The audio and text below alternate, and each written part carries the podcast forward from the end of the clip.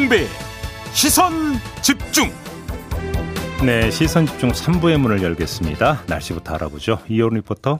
네, 오늘 낮부터 저녁 사이에 소나기가 중부지방과 전북, 경상 내륙에 5에서 40mm가량 오는 곳이 있겠고요. 오늘 밤부터 가을 장마가 제주도와 전남 남해안, 경남을 시작으로 내일 오전에 전국으로 확대되겠습니다. 경상도는 모레 새벽까지, 전라도는 오전까지, 중부지방과 제주도는 모레 오후까지 일단 오락가락하겠습니다. 날씨였습니다. 뉴스의 이면을 파헤치는 삐딱선 정신. 핵심과 디테일이 살아있는 시사의 정석. 여러분은 지금 김종배의 시선 집중을 청취하고 계십니다. 네, 종부세 얘기를 좀 해보겠습니다. 어제 여야 합의로 1가구 1주택자의 종부세 과세 기준이 현행 공시가격 9억 원에서 11억 원으로 완화하는 안이 국회 기획재정위원회를 통과를 했습니다. 아, 민주당이 당론으로 밀어붙였던 상위 2% 하는 자동 폐기가 됐는데요. 자, 이거 어떻게 평가해야 될지 참여연대 정책위원을 맡고 있는 김남근 변호사 연결해서 짚어보겠습니다. 나와 계시죠? 네, 안녕하십니까? 네, 안녕하세요. 좀 총평을 부탁드리겠습니다. 적절한 지금 합의라고 보십니까? 어떻게 평가를 하십니까? 일단 그 조세는 그 조세 부과 기준이 법으로 정해져 있어야 됩니다. 예. 근데 상위 2%라는 건 어떤 명백한 기준이 아니지 않습니까? 매년 그 2%를 그렇죠. 그 계산을 해가지고 정해야 되는데 그렇죠. 어, 예. 그러다 보니까 이제 어 법에서 부과 대상자의 기준이 명확지가 않다. 음흠. 그래서 이제 그 조세 법률주의라는 헌법에 나와 있는 그 조항이 위반된다라는 비판이 많이 있어서 예. 아마 상위 2%는 포기를 하고 음흠. 올해 대략 이제 상위 2%의 범위를 정하면은 시가로 한 16억, 음. 그러니까 공시지가로는 이제 공시가격으로는 11억 정도 되니까 음. 9억에서 11억 그 사이를 제외하고 음흠. 종부세 부과 기준을 이제 11억으로 이제 온- 올린 것으로 보여집니다. 아, 그러면 오히려 그 모호성을 걷어냈다 이렇게 평가를 해야 되는 겁니까, 그러면? 근데 문제는 이제 이 종부세 부과 기준을 그 9억에서 11억으로 올리자. 이제 예. 공시 가격으로 9억에서 11억입니다만은 이제 시가로는 한 13.5억에서 한 16억 정도 되는 거거든요. 예. 그리고 올리자라는 것 자체가 이제 문제가 될 수가 있는데요. 음. 결국은 이제 무주택자들이나 이제 이런 분들의 입장에서는 13억, 16억도 그럼 비싼 가격이 주택이 아니라는 거냐 예. 이런 어 얘기가 되는 것이고 예. 그러니까 결국 문재인 정부의 어떤 정책을 믿고 음. 어, 집 사는 걸 좀 기다렸던 사람들의 입장에서는 이제 큰 낭패, 억울함 뭐 이런 거로 다가올 수도 있고 그러면 또 결론 지금이라도 집을 사야 된다라는 이제 불안감을 자극한 측면이 있는 거죠. 결론적으로 놓고 본다면 기존의 그- 그러니까 9억 원 이 기준이 그 유지됐어야 된다 이런 말씀이신가요? 그렇죠. 이제 정책의 어떤 일관성을 유지를 해줘야 되는 것들인데 예. 아, 그걸 또 이제 변경을 해버리니까 음. 더더욱이 이제 문제가 되는 거는 그 공시가격 9억에서 11억 되시는 분들 한 8만 9천 명 정도가 이제 제외가 되는 것이긴 하지만 네. 문제는 그 이상 분들에 대해서도 감면 효과가 생기는 것이거든요. 음. 그 공시가격 9억에서 11억 사이의 분들은 한 50에서 80만 원 정도의 종부세가 이제 감면이 되는 건데 네. 그 이상은 뭐 예를 들면은 이제 공시가격 15억이면 이제 시가로 한 20억인데 거기면 120만 원. 음. 그 다음에 이제 한 30억 정도 되는 사람들은 한 200만 원 이상의 종부세 감면을 받는 것이기 때문에 네. 그 부자 감세 아니냐 이런 예. 비판도 일어나는 것이죠. 근데 이제 그 이 종부세 논란이 한창일 때 이런 논리가 있었잖아요. 아니 그 노무현 정부 때 9억인데 지금 그 뒤에 집값이 얼마나 올랐는데 계속 9억이란 말이냐 이런 주장이 있었는데 그럼 이건 어떻게 봐야 되는 겁니까? 그래서 지금 이 정책을 추- 추진하시는 분들은 종부세가 부유세였다. 그렇기 음. 때문에 때문에 부유세니까 한 2% 범위를 넘지 않게 해야 된다 이렇게 주장을 하는데 예. 종부세는 그 부유세로서 추진된 것이 아니라 예. 우리가 이제 그 부동산 보유세의 그 실효세율이 너무 낮아서 지금 예. 현재 0.16% 정도 됩니다만 예. OECD 평균이 한 0.54% 정도 되고 음. 미국이나 이제 서구 유럽의 주요 대도시들은 보유세가 1%를 넘고 있거든요. 어. 근데 이제 우리가 낮은 재산세를 갑자기 실효세율 1%대로 올리면 지금 상당히 혼란이라든가 조세 저항이 있지 않겠습니까? 예. 그래서 이제 다주택자들의 주택이나 고가 주택부터 먼저 실효세율 1%에 어까지 이제 올리도록 하자라는 점에서 추진이 됐기 때문에 음. 음, 결국 꾸준하게 이제 이렇게 그 실효세율 1%에 가깝게 음. 그 이 대상자들이 이제 넓어져야 되는데 네. 그걸 거꾸로 돌리는 것이어서 음. 어, 노무현 정부 때의 이 어, 보유세를 강화하자, 실효세율 1%에 이제 맞게 점진적으로 이제 강화하자라는 이제 그런 거하고는 뭐 전혀 좀 다르게 됐다라고 보여집니다. 음, 그러니까 부유세가 아니었다 애당초부터. 그렇습니다. 예, 음. 그래서 이제 이건 보유세 현실화 정상화라는 그런 어, 정책에서 추진을 했던 거였지. 예. 이제 이명박 박근혜 정부 때 이걸 또 크게 되돌려놨는데 네. 문재인 정부 들어오자마자 이걸 회복을 시켰어야 됩니다. 근데 예. 그 문재인 정부 처음 들어와서 재정정책 특별위원회에서 이제 보유세 강화 정책을 제안을 했거든요. 예. 그랬더니 이제 기재부하고 그 청와대가 이제 이걸 반대하면서 눌렀다가 음. 결국 집값이 한참 이제 2017년, 18년, 19년 오른 다음에 2020년 8월에 와서야 이제 종부세를 다시 이제 세율을 인상한 거거든요. 예. 근데 그 중에 일부를 다시 또 1년 만에 뒤집는 것이어서 음. 좀 정책의 일관성이나 철학이 없다 이런 비판도 가능할 것 같습니다. 결국은 이제 그 본질은 보유세 문제네요. 그렇게 놓고 본다면. 예, 그렇습니다. 예. 근데 이 문제는 보유세를 그러니까 이제 그확 올리기가 너무 힘드니까 정치적으로. 그래서 어떤 그 종부세라고는 이건 그러면 이제 보완 세제라고 봐야 되겠네요. 그렇게 놓고. 그렇죠. 보면. 이제 세계적으로 뭐그 보유세를 이렇게 두 개의 세제로 하는 나라는 없거든요. 하나의 세제로 하고 아, 있는데 그러니까 그냥 그냥 하나로 합쳐버리면 안 되나요? 하나로 합치면 이제 재산세를 많이 올려야 되는데 그게 너무 부담이다? 많은 국민들이 이제 그 부담을 하는 것이어서 네. 부담이 되니까 거기는 좀 더 천천히 음. 이렇게 그 이 실효세율을 올려가는 정책들을 쓰면서 예. 고가 주택하고 다주택은 이제 좀 더 빠르게 예. 실효세율을 이제 올려가자라는 정책인 것입니다. 그러면 결국 과세 기준이 11억으로 완화가 돼 버리면 그 보유세 이제 보완 어떤 역할조차도 종부세가 제대로 못한다 이런 평가신 거네요. 그렇죠. 이제 그 다시 또 그게 후퇴가 되는 것이고 또 그게 이제 부동산 시장에 주는 악영향도 상당히 있는 것 같습니다. 어떤 점에서요? 네. 뭐 결국은 그 국민들의 입장에서는 이제 지금이라도 집을 사야 되는 거 아니냐라는 이제 불안 심리를 주고 음. 또 지금 이제 문재인 정부에서 상당히 많이 집값이 올랐습니다만 이게 결국 되돌아가지 않는구나. 예. 한번 오른 집값은 그냥 고정이 돼 버리는구나. 음. 라는 것으로 이제 받아들이게 되니까 예. 이런 불안 심리를 자극해서 이제 지금이 뭐 역대 최대의 지금 집값 뭐 상승이 이루어지고 있다고 그러는데 음. 뭐 이런 부분들도 이제 정부 여당의 이런 오락가락하는 정책 행보들도 이제 불안 심리를 자극해서 영향을 주고 있는 것입니다. 그러게요. 지금 이거 말씀하시니까 좀 범위를 확장을 해서 얼마 전에 그 정부가 합동 담화를 내놨지 않습니까? 이제 그러니까 집값 떨어질지도 모른다. 이렇게 경고성 어떤 담화를 나, 그러니까 내놓은 적이 있었는데 오히려 집값은 최근에 더 오르고 있다면서요. 그러니까 다 이제 비정상성이라는 거는 이제 다 뭐 이렇게 이해하고 있는 거지 않습니까? 예. 금리 인상이 임박해 있는 그런 이제 상황이고 예. 그러면 이제 정상적인 투자자라면은 이제 그런 위험에 대비하는 태도를 보여야 되는데 음. 오히려 이제 정부 정책이 이렇게 오락가락하게 되니까 음. 불안 심리가 계속 자극이 되면서 예. 지금이라도 이제 사야 되는 거 아니냐라는 것 때문에 이제 집값이 많이 오르고 있습니다. 음. 정부의 얘기하고는 이제 공급 대책이라는 건 사실 이제 공급 대책이라는 건 그 지구 단위 계획이 수립이 되고 그거에 따라서 지구 지정이 되면서 공개가 돼야 되는 건데 예. 이걸 이제 뭐 한꺼번에 공급 대책을 마련한다고 오늘 러프한 수준에서 대량의 물량만들을 계산해가지고 한꺼번에 발표를 하다 보니까 음. 그 중에는 이제 뭐 하나씩 하나씩 되어가고 있는 것들도 있고 음. 아직은 이제 뭐 지자체 협의도 안 되는 그런 부분들도 있고 해서 그 속도가 굉장히 이제 차이가 있게 되는데 그게 네. 또 이제 지금은 불신을 주는 거죠. 예. 대책을 발표했는데 구체적으로 가시화되는 게 별로 없는 거 아니냐. 음. 그것도 또 이제 불안 심리를 이제 자극하게 되는 측면이 있고 알겠습니다. 과잉 유동성 문제를 해결해야 되는데 어, 오히려 이제 뭐 대출 규제를 완화해가지고 이제 뭐 집을 빨리 살 수 있게 하겠다든가 하다 보니까 예. 예, 불안 심리 많이 자극하고 있는 것 같습니다. 이 점을 한번 이 점은 어떻게 보세요? 지금 뭐 제가 특정 후보의 특정 공약은 언급을 안 하겠습니다만 대선 예비 후보들이 어디에 뭐 몇만 채 짓겠다 또 어디에 몇만 채 짓겠다 이런 얘기를 계속 하고 있지 않습니까? 그것이 부동산 시장 내지 부동산 심리에 어떤 영향을 미칠 거라고 진단을 하세요? 뭐 대선 시기 같은데 보통 이제 공공 임대주택 같은 그 공공이 주도하고 정부가 책임지는 그런 주택 공급 정책 같은 것들 뭐 100만 원 이런 이제 공약 같은 것들을 매 역대 정부마다 이제 공약해 왔습니다만 뭐 그런 것들은 뭐 계속 있어야 된다라고 보여지고요. 예. 뭐 토지 공개념 3법처럼 이제 투기 억제를 하기 위한 어떤 좀 그런 근본적인 철학적인 음. 그런 이제 정책 같은 것도 필요하다고 보여지는데 어떤 특정 지역을 개발하겠다 이런 네. 것들은 또 그 주변 지역들의 집값들을 자극할 수가 있어서 그러니까요. 그런 것들은 이제 구체적인 좀 준비를 해서 예. 뭐 구체적인 개발 계획들이 다 수립이 되고 지구 지정을 할 단계에 가서 발표를 음. 하는 것들이 바람직하지 여기저기 이제 막 개발하겠다 그러게 되면 이제 그게 오히려 또 여러 개발 호재가 되면서 집값을 자극할 수도 있다고 음. 생각합니다.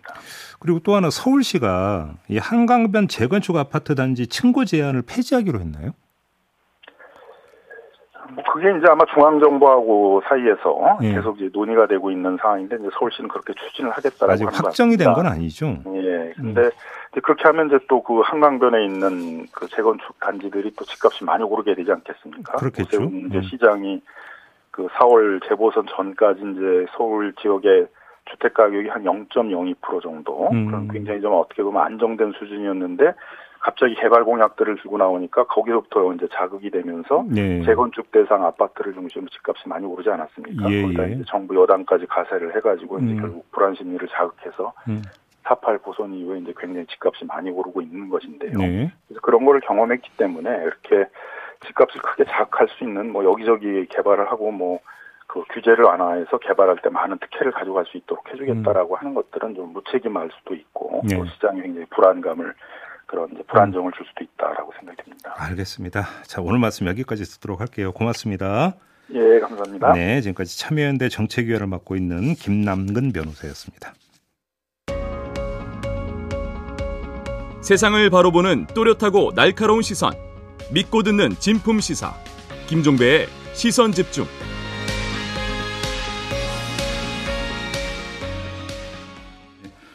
네. 자, 이낙연 캠프에서 어, 작성한 문건 하나가 논란이 되고 있습니다. 아, 이 문건에는 일부 진보 진영 유튜버들이 어, 이낙연 후보를 조직적으로 비난하고 이재명 후보에 대해서는 우호적인 방송을 했다. 이런 내용과 함께 경기도가 수억 원의 예산을 집행했다는 내용까지 적시됐다고 하는데요.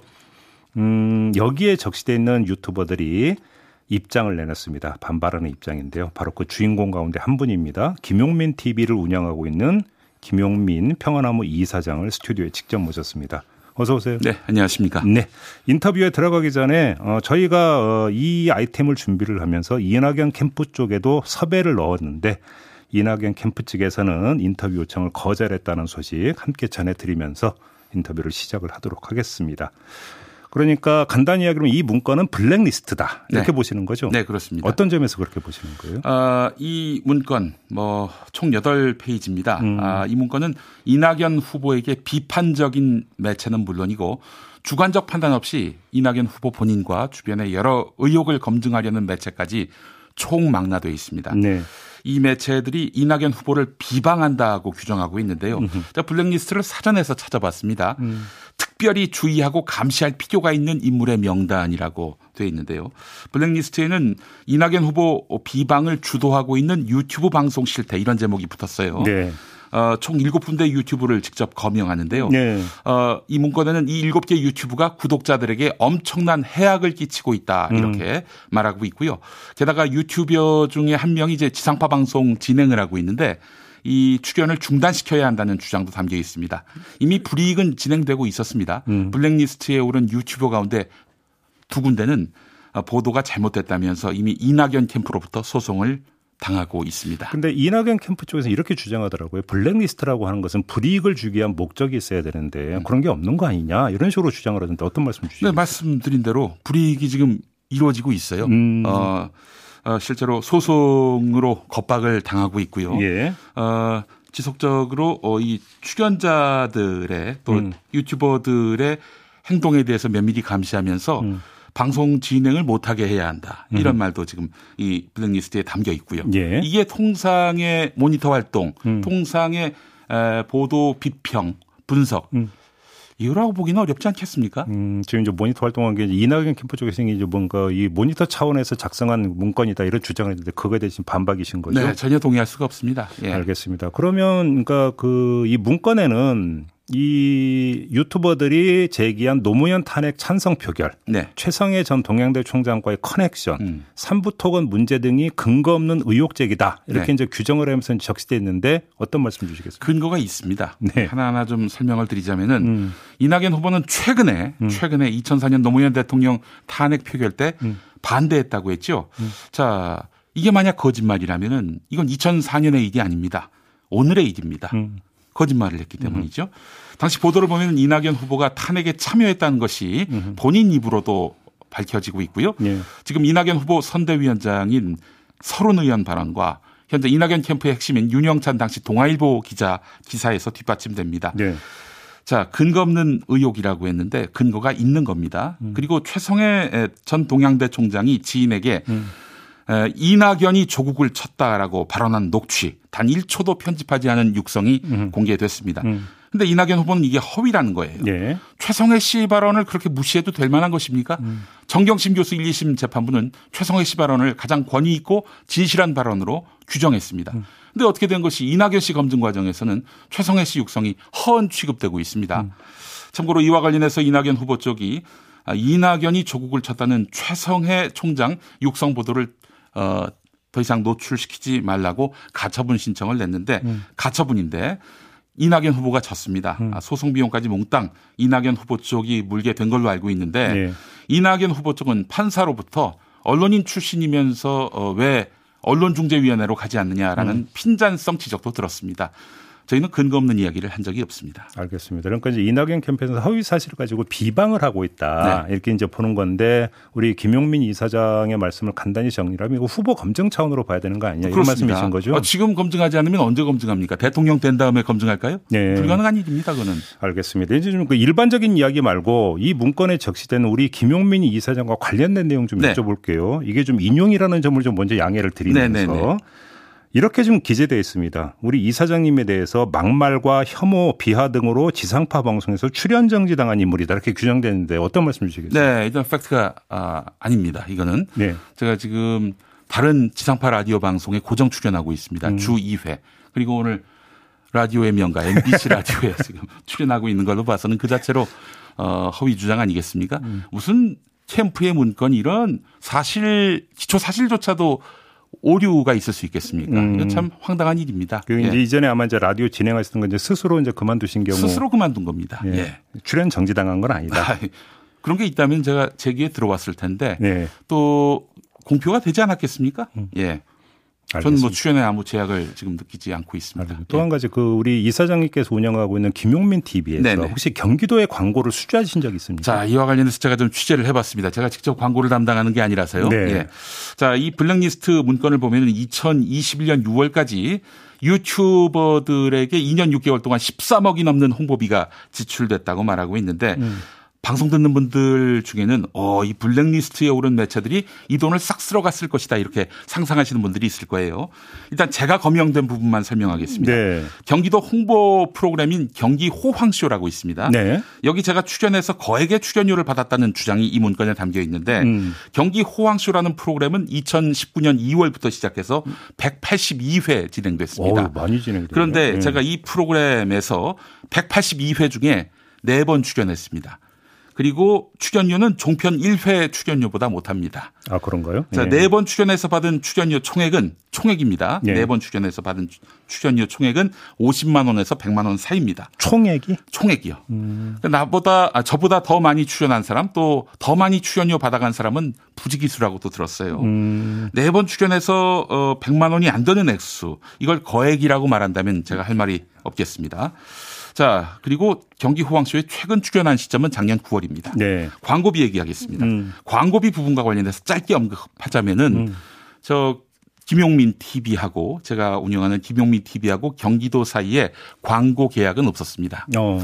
어떻게 된 거냐? 경기도가 모 팟캐스트 포털 업체와 광고 계약을 맺습니다. 아, 그, 팟, 그죠. 팟캐스트 플랫폼 업체. 네, 그렇습니다. 네. 예. 이 포털 업체는 팟캐스트 다운로드 순위 최상위권 방송에 이 광고를 분배했습니다. 아하. 음. 그러니까 제 방송도 상위권이어서 어 광고가 집행된 걸로 알고 있는데 음. 어제 광고 담당하시는 분께 포털을 통해 들어온 팟캐스트 포털을 통해 들어온 경기도 광고가 나의 전체 광고 수입 총액에 비해서 몇 퍼센트가 되는지 물어봤어요. 음. 1.76%였습니다. 2019년 1회 다 합쳐서 1.76%. 음.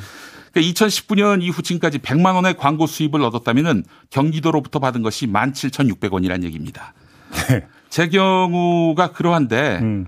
에, 블랙리스트에 오른 유튜버들 중에는 음. 경기도로부터 광고를 받은 사실이 전혀 없는 분들이 대부분이고요. 어. 그분들 중에 경기 호황쇼 나간 일이 없는 분들이 또 음. 어, 대, 대다수입니다. 음. 그렇다면 뭡니까? 경기도에서 이득을 취한 바 없거나 경기도에 합당한 노무와 홍보 효과를 제공했다면 그 블랙리스트에 이름이 올라가고 음. 돈과 양심을 맞바꿨다고 비난받을 일이 됩니까? 지금 이제 그 이낙연 캠프 쪽에서는 광고비나 출연료 네. 를 지급을 하고 대신 음. 유튜버들은 그 이낙연 후보를 비방하고 이재명 후보를 지원하는 이런 네. 방송을 내몰면서 일종의 거래 관계가 성립이 되는 거 아니냐 이런 네. 기본 시각을 깔고 있는 것 같은데 그게 아니다 네. 이런 말씀이신 거죠? 상규의 어긋남이 없었습니다.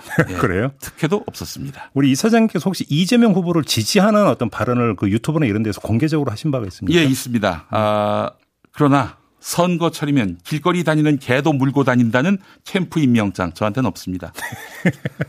그 말씀하신 대로 제 정치적 입장은 이재명 음. 지사에 대한 지지인데요. 한 예. 번도 숨긴 적이 없습니다. 예. 그런데 이걸 자유롭게 표현한다고 그게 죄가 되거나 음. 부조리가 되거나 음. 블랙리스트에 이름이 올라갈 죄입니까? 음. 그건 아니라고 생각합니다. 어, 제가 고작 뭐 100만 원도 안 되는 출연료를 받았다고 또 운영하는 매체가 간접적으로 들어온 경기도 광고 수익의 1.76% 때문에 양심을 맞바꾸는 사람이란 말인가. 네. 블랙리스트 문건을 받아들고 이런 단식을 했습니다. 근데 우리가 여기서 좀 정리할 게 이 문건을 작성해서 대외적으로 배포하면서 보도자료 뿌리고 이런 건 아니었죠. 이낙연 캠프에서. 그러면 이 문건을 작성한 이유, 의도가 뭐라고 파악을 하세요? 이건 뭐 틀림없이 그 자신에 대해서 불편한 음. 아, 이런 비판을 하고 검증을 하는 매체에 대한 입막음이라고 볼 수밖에 없습니다. 입막음이다. 예. 음. 2017년 8월 21일 국회 예결위에서 어떤 분이 하신 말씀입니다. 예. 언론인의 생각 때문에 차별할 수 있다는 것은 상상할 수 없는 일이다. 독일 법원의 법에 관한 격언에 생각은 법으로도 다스릴 수 없다라고 하는 것이 있다. 이거 누가 한 말일까요? 이낙연 당시 총리가 MBC 블랙리스트 사태를 두고 한 말입니다. 음. 예. 그래요. 그대로 돌려드리고 싶습니다. 알겠습니다. 아무튼 그 이제 공동 입장문은 나왔고 네. 혹시 추가 대응을 할 계획이세요? 어, 정말 추가 대응하는 상황까지 가지 않기를 바랍니다. 예. 블랙리스트는 절대 안 된다는 정상성을 회복하지 않고는 예. 뭐 대충 눈치려 한다든지 음. 이렇게 나온다면 그때는 밝힐 수 없는 수단을 가동할 수밖에 없습니다. 밝힐 수 없는 수단이라면 어떤 걸 뜻하는 건가요? 음, 뭐 그건 밝히긴 좀 어려운데 저희가 취재한 게 많습니다. 아. 7개 아, 유튜브가 함께 네. 합동 취재단을 구성해서 음. 이낙연 씨를 둘러싼 의혹에 대한 심층 취재와 분석으로 대응할 것이다 이렇게 말씀을 드리겠습니다. 아, 분명히 전제하겠습니다. 우리는 이낙연 씨 측이 만든 블랙리스트의 피해자입니다. 아, 피해자다? 네. 혹시 그 물 밑에서 좀 대화는 오간 적 없습니까? 이 문제와 관련해서 이낙연 캠프 쪽에서. 아, 그렇지는 않았습니다. 전혀? 저희는 그 문건을 어떻게 알게 됐냐면 미디어 오늘 기자가 취재하는 과정에서 예. 문건을 보여줬고 예. 그 어떤 입장이냐라는 음. 어떤 어, 질문을 받아서 음. 그때서야 이 실체를 알게 됐습니다. 음, 이게 이제 그 문건이 공개된 게 며칠 됐잖아요. 네네. 그 사이에서 이낙연 캠프에서 아 이건 이런 것이다라는 설명도 없었고 음. 뭐 그러니까 그 다음에 이런 입체 과정이 없었다라는 겁니까? 그 다른 언론 어 취재를 보니까 음. 어이 뭐 내부에 대해서 음. 조사해야 되는 것 아니냐는 이제 기자의 질문이 있었더니 음. 조사를 왜 하냐면서 발끈했다고 합니다. 아, 오히려? 그 일상의 업무라는 표현도 썼어요. 음. 아니, 이런 일상의 업무도 있습니까? 선거 음. 캠프에서? 음. 어, 이거는 정말 놀라운 일입니다. 비판 알겠습니다. 언론 대응 차원에서 만든 문건 1페이지 보면은 이낙연 비방 반대는 몇 건이다. 이낙연 지지 용어는 몇 건이다. 이런 식의 그 내용이 담겨. 있었습니다. 예. 예. 시간이 다 돼서 마무리를 해야 될 것 같습니다. 하신 네. 말씀이 참 많은 것 같은데 시간이 시간됐네요. 고맙습니다. 예. 지금까지 김용민 평화나무 이사장이었습니다. 네, 금요일 아침입니다. 한 주 마무리 잘 하시기 바라고요. 저는 본방 마무리하고 유튜브 연장 방송으로 이어가겠습니다. 고맙습니다.